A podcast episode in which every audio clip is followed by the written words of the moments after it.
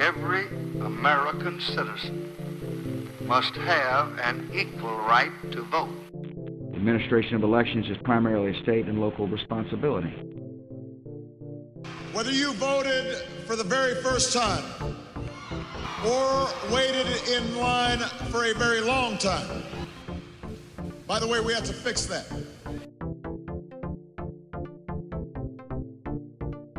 Welcome to High Turnout, Wide Margins. This is Brianna Lennon. We've got my co host with me today, Eric Fey, Director of Elections in St. Louis County, Missouri. And today we have a special guest.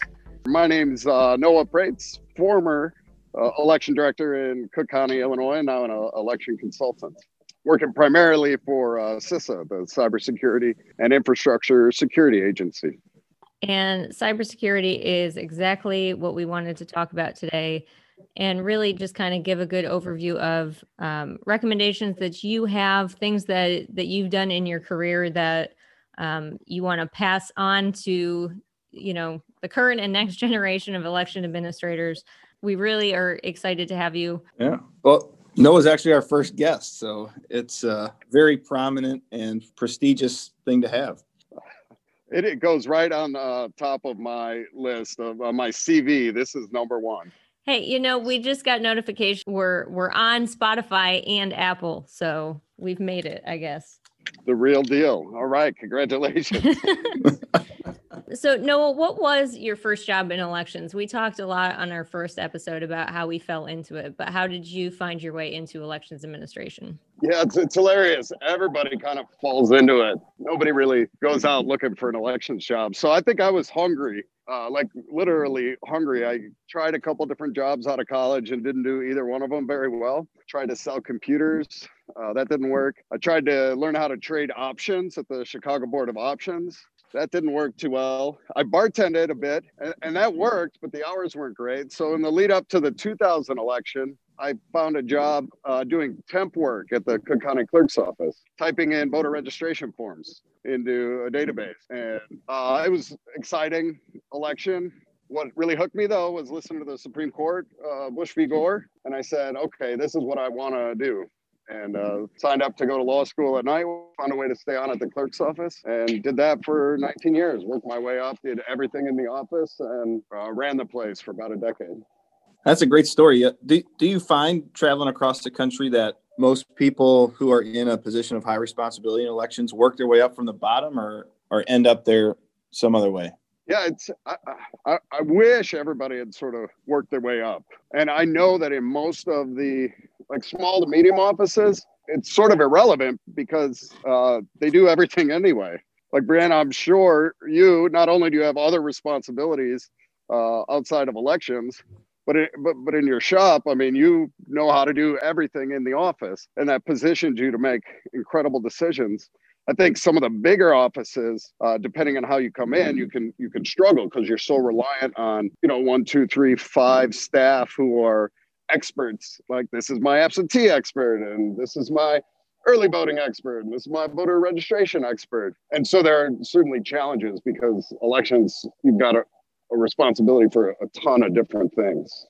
So when you started, I mean, Cook County falls a lot more in the realm of the St. Louis size than, you know, Boone County. We're moderately sized, but as you worked your way up, did it fall into that kind of category? Were you an expert in certain things until you finally just kind of got interested in so many different pieces of it that you wanted to to oversee the whole thing?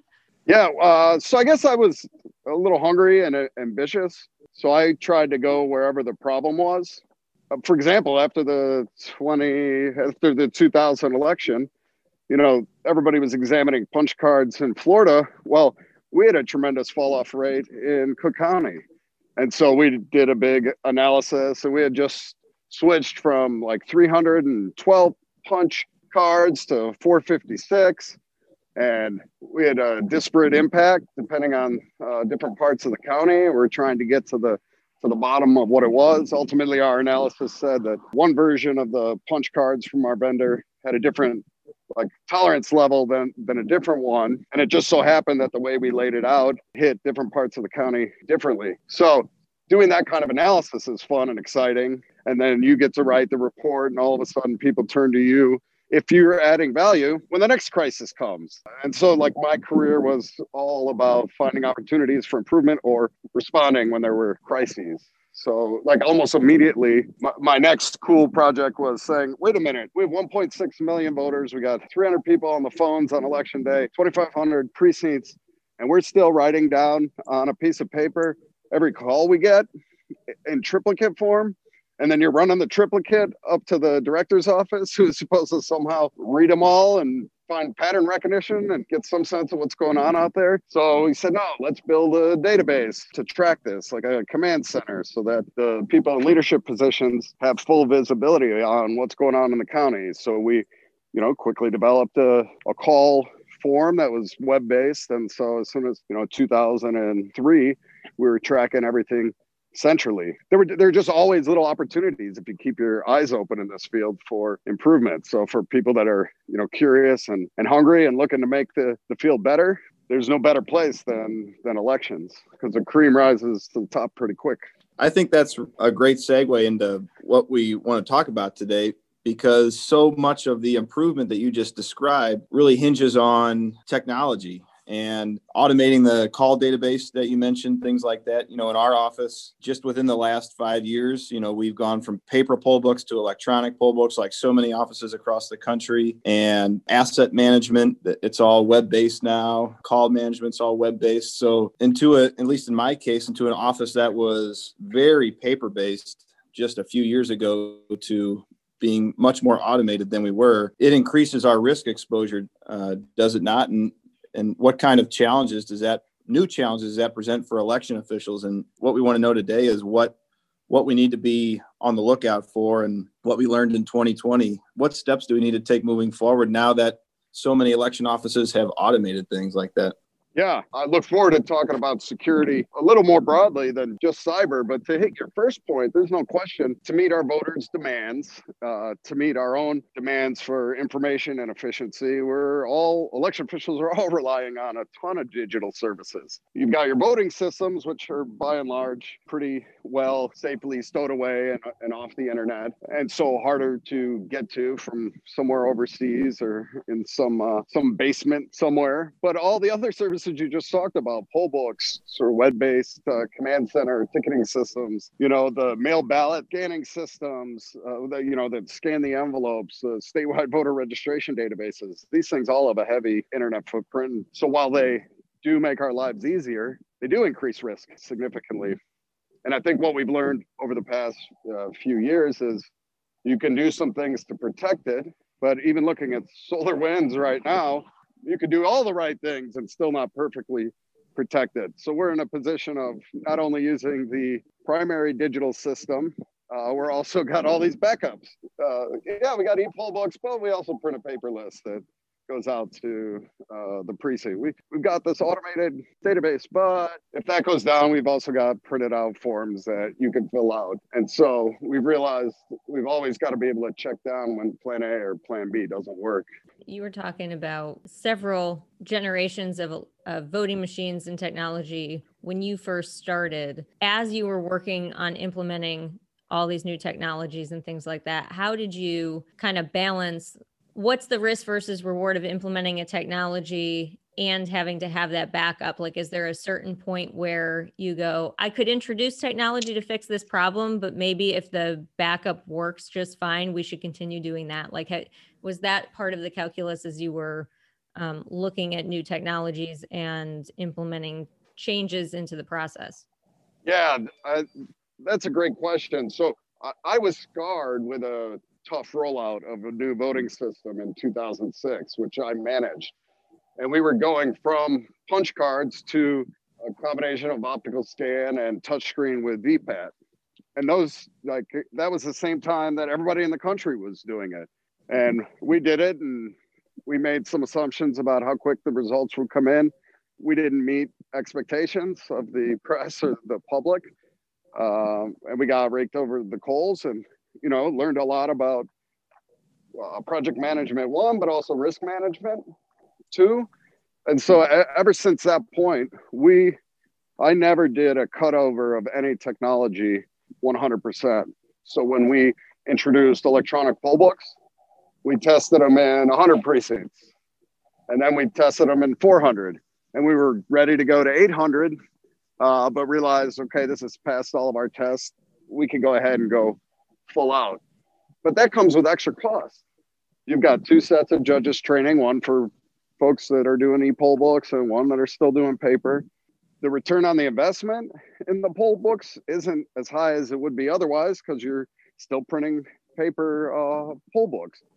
So, so there are some other calculations that you not, you need to build in. Like if if you're going to continue to have paper backups, like the return on the technology investment isn't as high. It's hard to make a business case for some of these technologies when you realize that you've got to have a full, you know, paper-based uh, backup. Um, but it does also make you think about how you manage these transitions. We bought a new voting system that we started rolling out the year that I left, and we did it the same way. We're going to do 250 precincts and see how it goes, just so that we can learn learn some lessons, make sure our assumptions and expectations are right. Um, but that makes these kind of projects uh, more expensive. So one question I have, Noah, now since you've transitioned from your role in Cook County to your consultant role, one thing I find interesting, I see in Missouri a lot of pretty small counties have adopted things like electronic poll books and maybe some other things. Now that now since 2016 and the foreign interference in elections and a new emphasis on physical and cybersecurity. I know from time to time when I see emails and updates from CISA and from our Secretary of State's office and things, it can seem overwhelming. How can I possibly accomplish all these things? I can only imagine what it would be like for somebody with a staff of one or two people also trying to implement these things. What what have you seen out there in your consultant role and from your experience? How does a relatively small election office manage best practices around some of these new technologies?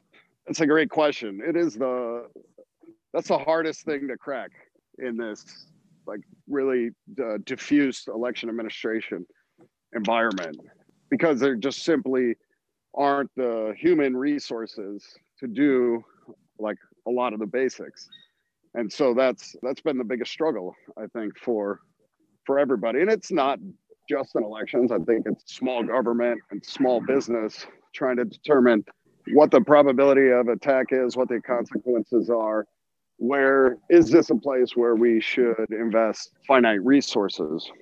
The hard the hard part is you look at an election like 2020 and i like to talk about election security as protecting two virtues kind of truth and trust. And it is true that this was a secure election and well run, but it's also true that that hasn't equated to you know universal trust in it. And so how how do you build trust in elections and election systems so that folks you know pass along not just like power with victory but also near universal uh, legitimacy and so that's the other sort of major issue that that we've got to crack uh, as an industry. I, I mean, you're never going to get 100% people trusting that the election was well, both secure from a physical and a cyber um, sense, but also from an operational sense. But what you can do, I think, is we can all, as election administrators or formers or people that help in this game, recognize that there are opportunities to increase trust, and that most Americans are going to look at this thing um, willing to be convinced, even if all aren't. And so that we, you know, looking after 2020, our lesson is let's explore every avenue of increasing trust, uh, the trust of our electorate in our business, accepting the fact that we're not going to get everybody, you know, and not accepting the the premise that this was somehow insecure or a thrown election, but accepting that there are opportunities for improvement that will increase trust. And and in doing so, it will also increase security. I think that's a really good point. And uh, one of the things that I have, well, I know I have struggled with, and I'm sure other people have have struggled with this as well, is the the balance between security and transparency what goes into providing confidence in how the election is run in the first place. Have you, um, Oh. especially it, you know, after this election, how do you feel about that tension? Yeah, I mean, look, I think transparency is the entire ballgame um, at this point, and I don't think it comes down to. I think there's so much low-hanging fruit there that we don't even need to talk about. So if you're going to do hash comparisons, right, or forensic analysis on voting system versions, that's saying you do that. That's that's enough. I don't think you need to go into how exactly that works. I think that the low hanging fruit um, from a transparency perspective is most important because somebody with a huge microphone can tell a story about your election and, and people will believe it. But if the people on the ground will vouch for you, you know, if they're validators of your efforts because they saw it all, that goes a long way to cutting through kind of false narratives about your business. So, you know, I've talked to people and was in cities in this election uh, where there were allegations that people weren't there. It wasn't transparent. They weren't able to observe, you know, and I was in a room where there were 200 of the minority party in the area under the supervision of local attorneys who were in the room. And that made all the difference. You, you can't stop the meta narrative that comes out, but if you can keep folks engaged, recognizing your stakeholders, the most important people in your business are those who you know would be suspect of what you're doing so generally that's the sort of minority party in your area if you can keep them those stakeholders uh, engaged if you can keep them happy if you can keep them informed uh, then that's probably the best that that you're going to be able to do and i think if all of us looked at our business we would recognize that there are opportunities to increase the transparency and buy-in from local stakeholders uh, that can validate our work when it's under attack. I know in my case, when we've had recounts, I've brought in uh, representatives of the opposing campaigns in the recount and had them participate in the recount process.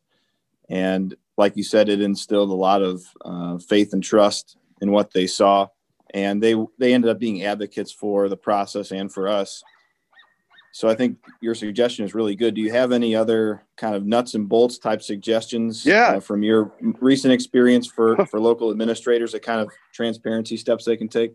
Yeah, I, I, so I would I would engage in an exercise like the following: sit down with your team for a few hours and write out the like post-election press release that says this is why you can trust our elections. In the cyber domain, we do A through Z, right?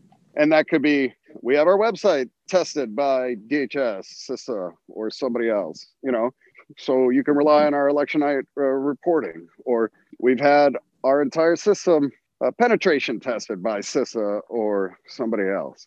In the physical realm, you know, we've had folks come out and make recommendations on how we secure our facilities better, and we followed through on some of those. Interesting right now is I think operational security. You know, we all watched for a week as ballots were being counted around the country, and you would see those rooms uh, full of ballots being moved. And you know, there are best practices for ways to do that to ensure that you can follow a ballot from cradle to grave. You know, we shipped it out in this container that had this seal on it. That seal number was validated. You know, basic chain of custody stuff it was counted all the ballots were counted on election day the judges signed it they sealed it with this seal number that package came back to us it had the same seal number when it got back and it was locked in this room by these people. There, there are ways to prove like using evidence that the material handling was appropriate. You could tell that story a little bit better i think and you get those stakeholders in there. Um, and by, by, by writing the press release, or, I guess, or the election security report, you can identify gaps. Ooh, there are things that we could do better that we're not. And so the challenge, I think, in the next four years is for election officials everywhere to find some of those gaps and to commit to filling them, to doing them a little bit better. So whether it's things like multi-factor authentication on all election systems, or you know, using Patch Tuesday to to update all your systems and make sure that old vulnerabilities uh, don't come up to bite you, or whether it's like running through your chain of custody and documentation procedures, or bringing somebody in with a trained eye who can watch your municipal election and say, "Wow, you know, that's a place where." you could use some documentation or that's a place where i just wouldn't leave your ballots out here like this i'd put them back here in a cage and when somebody wants to finally scan that badge have them sign this sheet i mean there there are just so many i guess low cost best practices but what election officials should do is sort of line out everything they're doing now to instill confidence and then pick up places where you know where there are some gaps that they could do they could do better on.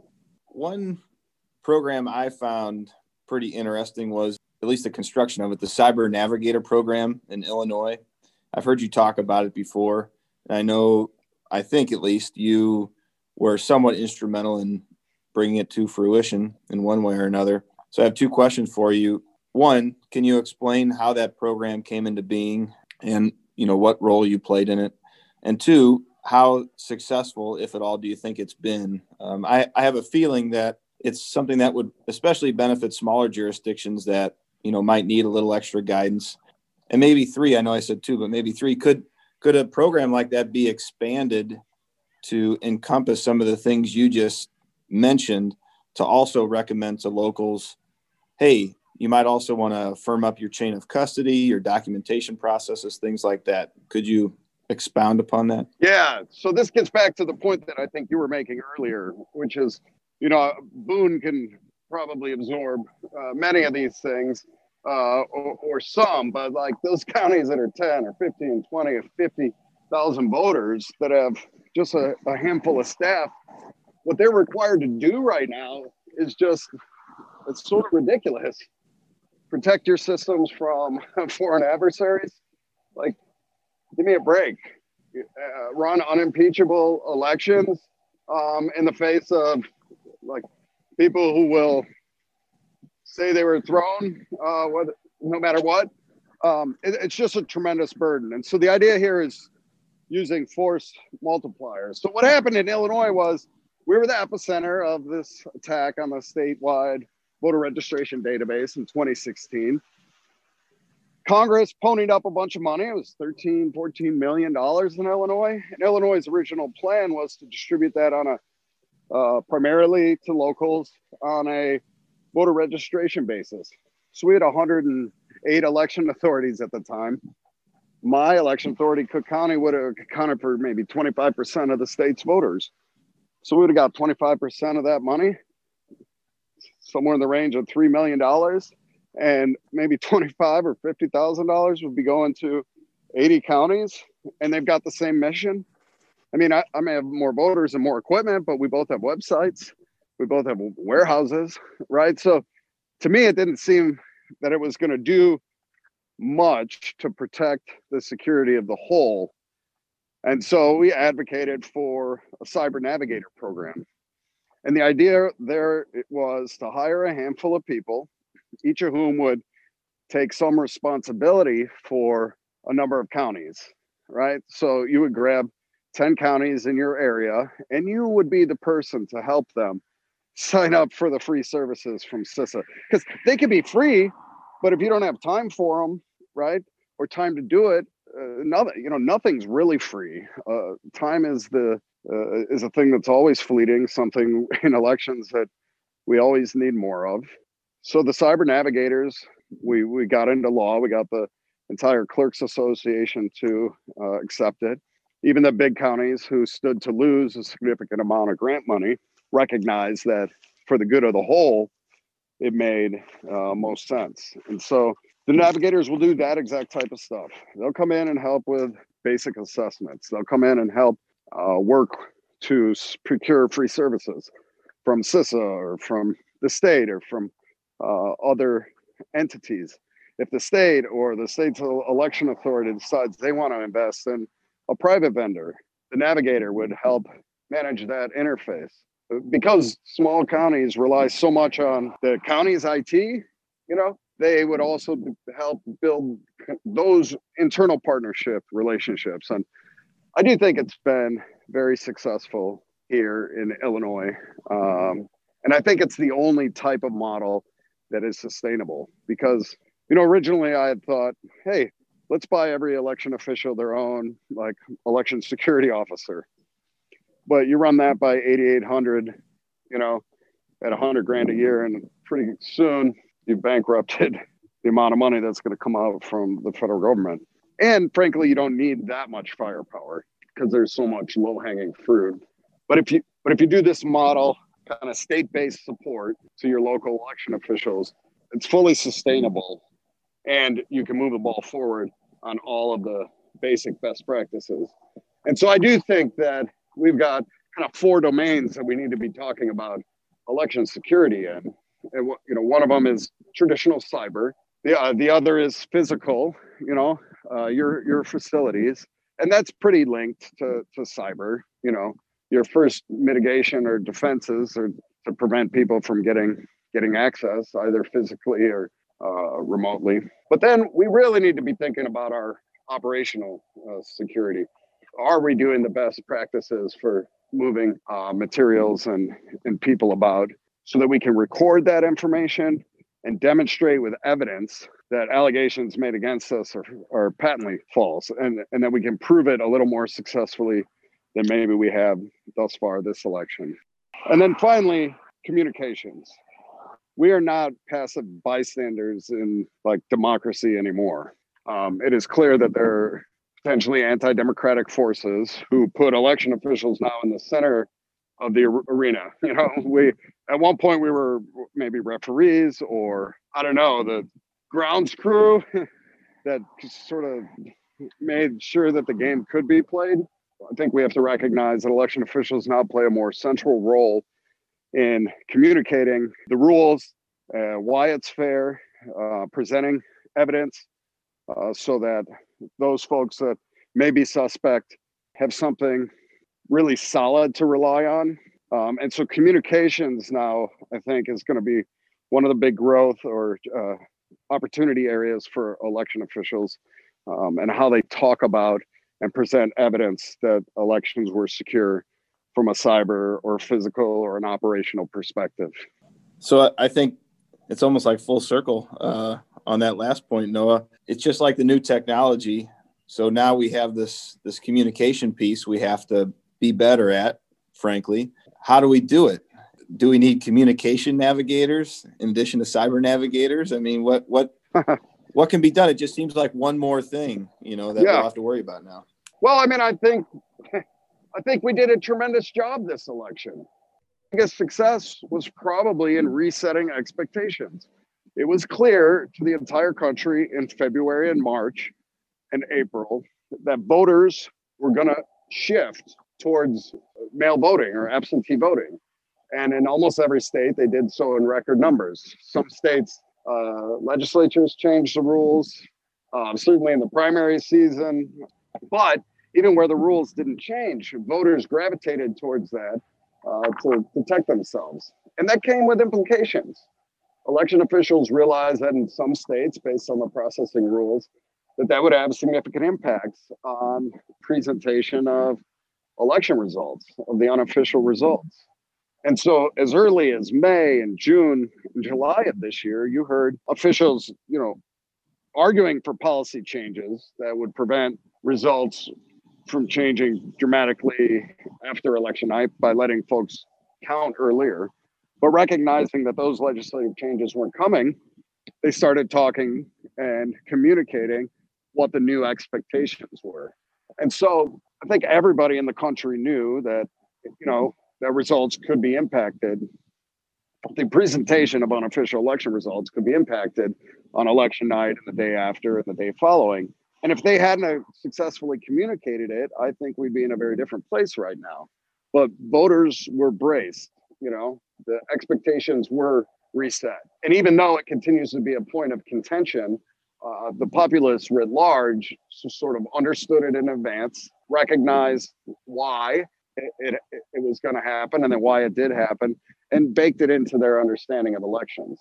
And so I think that's a great example of what we do to sort of change the or to manage the public perception because I mean that's probably the biggest challenge we've got right now. I think truth in elections is, is pretty well covered. I mean, we've got to continue to, to up our game, but trust in elections is a challenge. And so, you know, or managing the perceptions of our business is probably the sort of biggest challenge we've got over the next four years. I don't think it means bringing in a professional uh, necessarily. What I do think it means is you write your press release, you you break down what your business is, and you start to talk to the press uh, and your public about why you can trust elections. This is I do all these things in the cyber realm. I do all these things in the physical realm. I do all these things in the operational realm. You found a, night, a good way to talk about it, to share the information. You pull in those stakeholders, that sort of minority party in the area, hold them as close as you can because they'll be your strongest validators, you know, if and when you need them. And I do think we can accomplish this over the next two and four years the communication piece is really interesting because there are so many avenues to communication that I wonder if you have an opinion on. We saw so much disinformation shared on social media, but that's also where a lot of people were engaging in discussions about how elections were run in the first place because I think a lot of election administrators saw that that's where voters were. So they tried to meet them on Twitter and on Facebook and on Instagram uh, to varying levels of success, I think. Uh, but I wonder if you have an opinion on the avenues of communication that might be most successful. Yeah, no, I think you're exactly right. I mean, you know, if you look where campaigns spend their money, it's, I mean, TV is best. Obviously, none of us are going to afford that. Uh, direct mail is second best.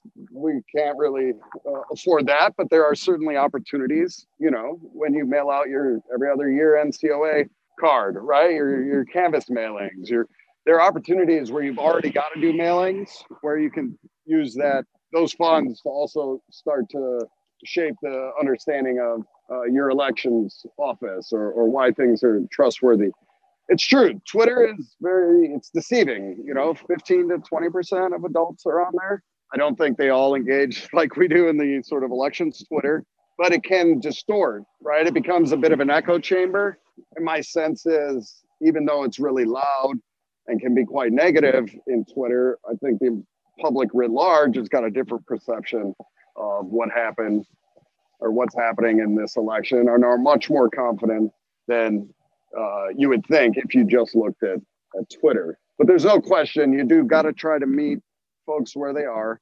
The social media benefits are that it's cheap, you know, and free, but it also is a place where where the discourse can become toxic pretty quick. And election officials certainly got to be careful not to engage in the toxicity. Well, thank you for being our first guest because it, you know, you can't have a good show if you don't have anybody that wants to come onto it. So it is, I really do appreciate it. I don't know what it's going to turn into, but we're, Eric and I are very excited to be doing this and we're totally nerding out about it. well, the states play a great role in elections. The state leadership is evidenced by the last two months on television. Um, you know, take a lot of incoming fire and they can absorb it better than a lot of us, like county administrators. Uh, and they can throw some lead blocks for us. But at the end of the day, local election officials are the ones who manage elections. They're the ones that are actually trusted by voters. You know, they turn to local officials before they turn to state and way before they turn to Washington um, when they want good information. And so I, would really like to see local election officials with a stronger, not necessarily saying like lobbying arm, but, uh, but maybe that's it. I mean, with a bigger seat at, at the table and certainly no no offense uh, to, to smaller counties, but I think the logistical challenges of big cities and, and counties, certainly in this environment where voters are kind of self-polarizing, and it's easy to pick on one city in a state, and all of a sudden you you're like picking on a majority of their voters. The dynamics are so much different, and so I, I just would love to see local election officials somehow kind of step up and have a larger national presence as a, as a group um, because that's where all the work is done. That's where all the trust in elections lies. That's where all the risk lies as well. I love NASS and NASED, and they're well-run organizations, um, and they've got a strong presence. I obviously like Election Center and IGO, but I would really love to see election officials from a local level have a a presence with the gravitas similar to NASS or NASED, protecting you know local election officials' interests everywhere that they can. That's a good place to end. It's like a mic drop. Like uh, you guys need to step up. That's good. So everybody, thanks for tuning in to another exciting episode of High Turnout Wide Margins, and thanks so much to our first guest, Noah Praetz, for joining us. And hopefully you'll tune in next time for another very exciting episode.